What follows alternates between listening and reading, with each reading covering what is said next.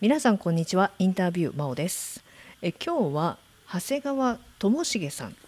に、えー、とあとゆうちゃんに来ていただいています。で長谷川さんは、えー、長谷さんということで、えー、じゃあまず長谷さんの方から軽く自己紹介をお願いします。はい、えー、長谷川智重こと長谷さんです。えっ、ー、と初見の方ですので、えっ、ー、と、まず軽く自己紹介させていただきます。と、えっ、ー、と、すみません、はい、えー、千葉県の、えー、地域土壌医の会である両層土壌医の会の、えー、飯田しっぺ会長をしています。はい。ざっくりとこんな感じですね。長谷川さん、お仕事は農家さんですよね？はい、えっ、ー、と、ネギ農家をやっています、千葉県で。はい。うんもうネギ専業なんですか？ほぼほぼネギ専用です。あ、専業ですね。もう一個、うんと、サブで、えっ、ー、と、はぐら売りっていう、あの、はぐら売りうん、はい、千葉県の伝統野菜とされているんですけども、産地以外の人はほとんど、県民でも知らないんじゃないかなぐらいな、あんまり聞いても知ってるって人いないんですよねっていうやつをやってます。結構マイナーではありますよね。マイナーですね、はい。両層っていうとどこら辺になるんですか、はい、あこれはですねえっ、ー、と千葉県あの千葉君のあのフォルムを千葉君、うんはい、思い出していただきまして、はい、あの千葉県って昔の言いかあの大昔のやあの分け方でいくとあの千葉君の頭部分と胴体部分と足部分の3つぐらいに分かれるんですね。うんうん、で、あの一番下が泡っていう地区で阿波阿波にお城がなんか昔あったらしいんですけど、うん、でそのお城の方から近くにあるのが上総で、はい、で千葉区の頭の方になると下総っていう呼ばれてるんですね、うんうんうん、でこの上総あ上総は漢字で上の総合の総で下総っていうのは下にあの総合の総でこの両方合わせて両総っていうふうに呼ばれているって感じででうちの方の土壌医の会はそのその上総と下総地区ぐらいの範囲で中心でメンバーを集めたっていうところで両層という名前になってますね。なるほど。はい。で、えー、長谷さんは、はい、土壌医検定の1級に受かったということなんですけれども、で、はい、ちなみにゆうちゃんもこの同じ検定の2級に受かったんですよね？おめでとうございます。すごいっすね、二人ともね。2級はすごい。いやいやいや、2級も、いや、僕、2級の方がね、結構大変だったと思います。ええー、うんと、で、お二人とも受かったということで、おめでとうございます。あありがとうございます。で、これって、どういう資格なのかなっていうのがまずあるんですけれども土壌医っていうことなんで土の土壌のそのなんだろう改良するための資格ってことですか？えっ、とこちらにつきましてはえっ、ー、とあの詳しくはあの小脳ラジオのナンバー59でゆうさんがもうかなり詳しくあの 説明していただけてあるのであのまあ詳しく知りたいのであれば、そこらを、そこを、あの、ご視聴いただきまして、ざっくり簡単に言いますと、あの、土作りの専門家っていう、あの、位置づけの人材を育成する、あの、資格試験で、あの、3段階に分かれていて、3級、2級、1級というような形になっていますね。うん、はい。で、2級までは、あの、だどなたでも受験可能で、えー、1級から、うん、あの、まあ、あの、小農ラジオの方でも言ってたんですけども、えー、収納、農家であれば収納実績が5年、まあ、あの、企業とかであれば、あの、まあ、企業でその農業に携わって、えー、5年っていう参加を受験資格が必要っていう、ちょっと敷居が高くなります。っていうところですね、はい。うんうんじゃあ長谷さんはもう2級も取ってあったってことですよね、はい、そうですね。その小脳ラジオナンバー59でりょうやんさんとお話しされたんですけどもそのりょうやんさんと同じ年度で 取っていると思います。うん。はい。ああそう言ってましたね。はい。3年ぐらい前に取ったって言ってました、そう3年であの資格の期限っていうものがありまして3年経つと更新ができるんですけども僕の場合その3年になる節目であの1級にちょっとステップアップしてみようっていうことであの1級を受験したっていう感じですね。はい。おー。3年って結構すぐ経っちゃいそうですけどもなるほあのこの土壌医検定っていうのをそもそも受けようと思った理由って何だったんですか？あこれ受けようと思ったきっかけはですねあ俺何も作物ちゃんと作れないじゃんっていうところからスタートしております。えそれってネギ専業で始めてからそういう気づきっていうか一番最初あの僕親元収納収納なんですけども家の方ではあのネギを主にやっていたっていう状況なんですけど、この収納はい。1年目の時にあの、まあ、当時あのネギの方でちょっと黒腐れ金閣金閣病というちょっと強烈な病気が広がって産地がなくなるかもしれんぞみたいなちょっと変な変な危機感があったんで、ああじゃあなんか他のも最悪それになった場合他のなんか作れるようになった方がいいのかなって思って、あのまあで当時あの新規収納の方がよく言ってたのが少量多品目であのまあ配達やったりとか有機でやるんだとかなんかいろんなのがちょっと、うん。まあ流行ってたみたいなところが ちょっとあったので僕もちょっとそれに便乗してちょっといろんなのやってみようってことで、うん。結構いろんなことやったんですよ。あの有機もや有機もどきもやってみたしあの無肥料的なものもやってみたし、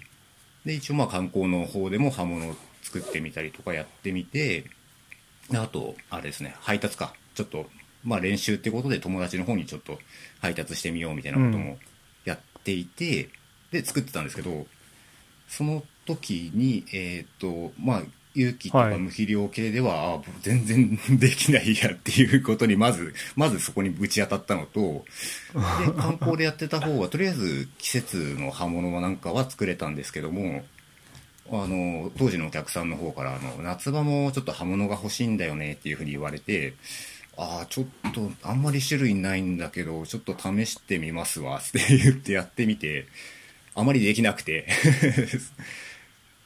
うん。そうなんですよ。はい。いやう。それ今であれば難しいやつですからねあ俺無謀なことしてたなってわかるんですけど。で、まあ、いろいろやってまして、で、もうその1回目できた刃物なんかも2作目で同じ場所で作ったらもうすぐ病害虫が多発してみたいな感じで、あ、何もできませんね、僕ねっていう感じで。うん。これはしっかり勉強せんといかんよねっていうところで、まあ、いるそこからもろもろあってその検定をちょっと存在を知ってちょっと挑戦してみようっていう感じになりました、はい。失敗からですね。へえ なるほど。すごいですね。そうですね、まあ、学ぶべくして学んだってあとちょうど感じですよね僕の子供の頃の小学校6年生の時の、えー卒業文集に書いてた夢が町のお医者さんになりたい開業医になりたいっていうところでで土壌医検定が医なんで あこれちょっとうん。なんかゆ形変わるけど夢の実現になりそうだなっていうところでそこも相まってあこれやろうっていう 感じになりました。あそれはい。それ分かります？僕もあのないんかこう樹木医とかに結構憧れてて。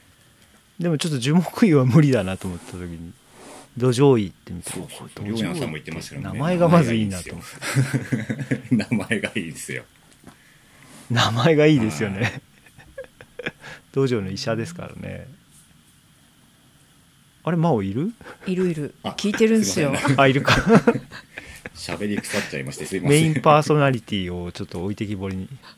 いやいいんですけど。でその2級取ってでさらに1級取るっていうことは、はい。えー、とその土っていうことにすごくさらに興味があってもっと勉強しようって思ったってことですか？あそうですね。この2級やってる最中ぐらいからうん。なんていうんですか？ちょっと自分の中でもあオタクになってきたなうん。みたいな雰囲気があって、でまあどんどん。面白いんですよねやってて。うん。勉強しててすごい面白かったんでわかりますどんどん沼にはまっていくみたいな感じで。そうそう。面白いんですよね面白いんですよ、単純に。ううん。んあのなんかこそう知らないこといっぱい書いてあってああこういうことはあこういう状況はあるのねとかあ肥料でこういうこともあるのかああなるほどなるほうん。どあじゃあうちでやったらどうどういうふうにやればいいんだとかってなんかもういろんなことがもうもうなんかうちでやるにはこれどうやったらいいなみたいな感じでもう次から次へそういうのが出てくるんで面白っっていう 感じですよね。わかりますわかります。うん。なんかこうリンクしていろんな物事がこう見られるようになりますよね。そうなんですよはい。だからやっぱりまあネギしか作ってない時とは多分今全然こう見える世界が違ってると思うんですよね。うんそうですね。今も土の方の動態なんかもイメージしながら、であと作物側で起きてる反応なんかも、あ今うんこんな感じの循環が起きてそうだなとか、あ季節で今暑いから今根は止まってるからあの辺の要素が動いてないな、じゃあどうやって対応しようかとかっていう風な、うん、そういうなんか流れがなんかね自分の中で整理ができてきてるんで、病害虫も出てきました。がうん、上がるんですよね。そうそうそうそうなんですよそうなんですよ。たこううん視点でこう農業を見るとなんかできることもたくさんあるしなんかええやるべきことも見えてくるしっていうんで、そうなんですよ。面白いん面ですよ。白いですよ、ね、ハマっちゃうんですよ。わかる。はい。そうなんですよ。そう。で2級取って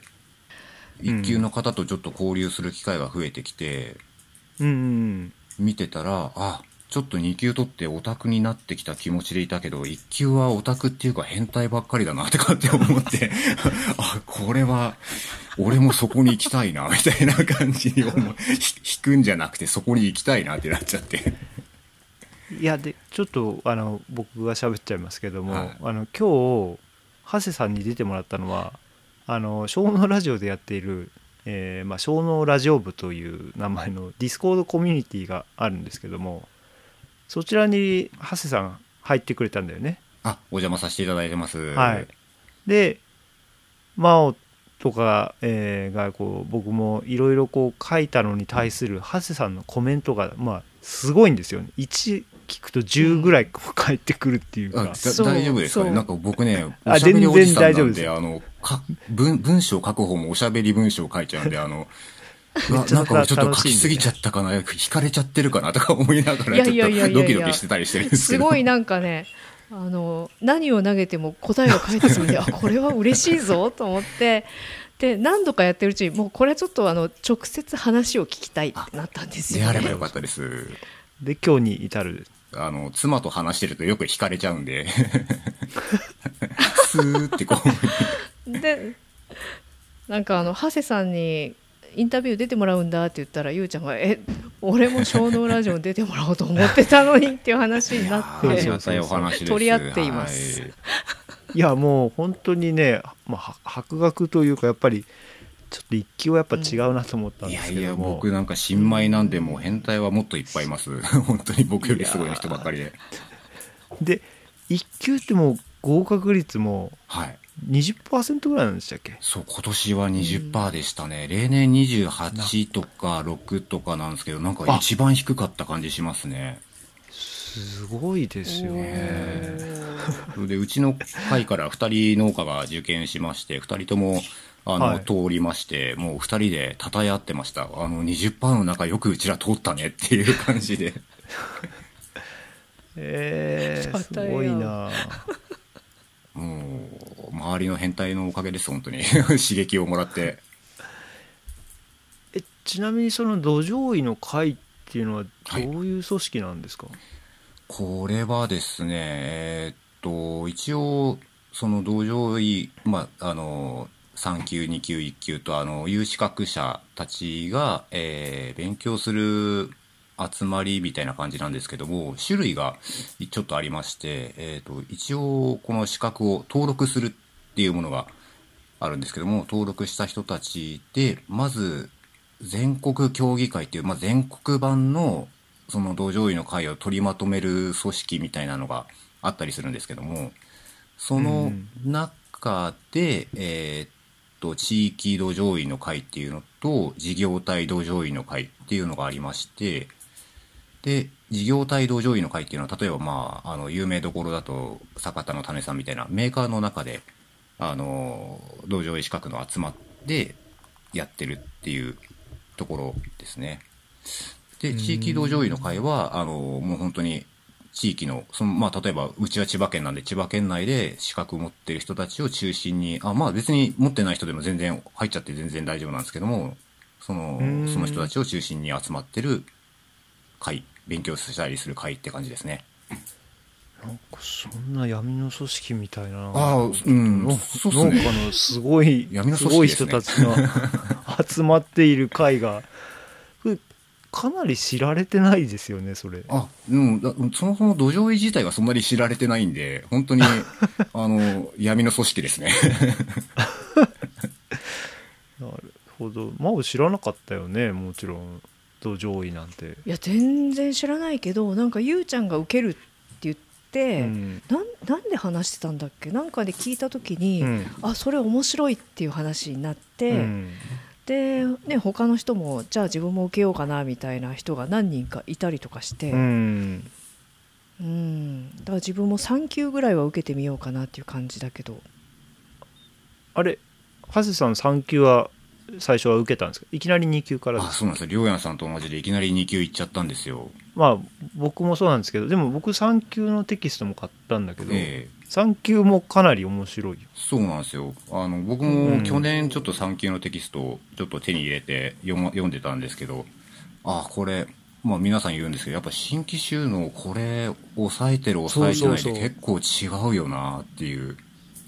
全然違うと思う。うんもう新規就農者はもうこれ3級受けた人しか補助金もらえ3級持ってる人しか補助金受けれないぐらいにした方がいいんじゃないっていう。かなり、そのね、あの、やっぱ新規収納の人で最初大変なので、栽培が、栽培が安定させるっていうところもまず大変なんで、ああとまあ、あの、資金的な面もあるんですけども、栽培が安定しないとどうにもならないんで、うん。これ安定させるにもやっぱり、本当に何にもないところから来た人たちだと、柱になる知識が何もないんで、ここれの有無はやっぱり変わってくるんじゃないかなっていう、ねこれ絶対やった方がいいですよね。ちょっとチュートリアルな本っていう感じでね、位置づけでうもん。いいかなって気はしますね。えーでどうですか？その実際に得た知識をじゃあすごく使っているっていうことですか？普段。ああ、普段から意識して使ってますね。うん例えば、まあちょっと今春、冬場で行くとですね、ちょっとわかりやすい、わかりやすいかわかんないですけど、あの、冬場って体が、あ、作物の体がやっぱり動か、あんまり動かないんですね。あの、ね、寒さで根が止まったりとかしてるんで。で、うんうんえっ、と、まあテキストの一級に書いてあったやつだと、冬場は、そのやっぱり体が動かなくって、あの、硝酸、あ、て、あの、作物体の中で天流とか代謝があまり起こらないんで、硝酸が、あの、作物の体の中で溜まりやすいよっていう状況があるんですよって書いてあって、で、この硝酸が多いと、あの、霜とか、あの、寒さ来た時にちょっと糖が、糖に変換ができてないんで、寒さとかにちょっと弱くなっちゃうんだよっていうのが書いてあって、うん。で、ネギで冬越しするときに、ああ、3日前、あなんかそろそろ霜が来そうな季節だなと思って、まあうちは観光なんで、あのーなんですか、え今最近流行りの BS、バイオスティミュラントとかで、ちょっとその辺をカバーしようみたいな感じで、あのーまあ、うん。硝酸を還元させて糖に変換させるっていう部分と糖を直う接ん。与えるっていう部分でちょっと補助を加えてあげて、あの霜で葉っぱが焼けるのを防いでみようっていうふうなは判断を考えてみてでちょっとそれを試してみるっていうでまあれですか、あうん。資材は何を使ったんですか？ああとね、資材名言っちゃうとなんか、ななんか問題が出ちゃうのかな、ね。かもしれないですけど、まあ 内容としては、その微量要素が入っているのと、糖糖類が入っているっていうタイプのものと、まああとアミノ酸周りっていう感じのが入ってるような感じですね。で、微量要素だと、モリブデン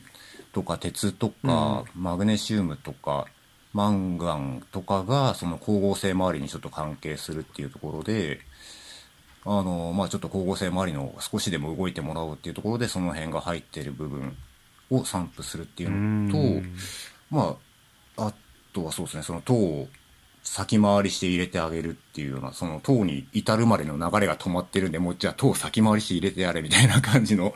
ことをやってみたりとかしたっていう感じですね、その時は。で、あとはお魚肥料なんか入れてみてもよかったかなって、これこれはちょっとできなかったんですけど、お魚入れてみてもよかったかなっていうのがうんうんありましたね。おお魚肥料って何ですか？あ、えっ、と、魚か、魚粉とか魚かすとか、あの、魚系統の、が原料の肥料ですね。あの、なんで魚かっていうと、あの、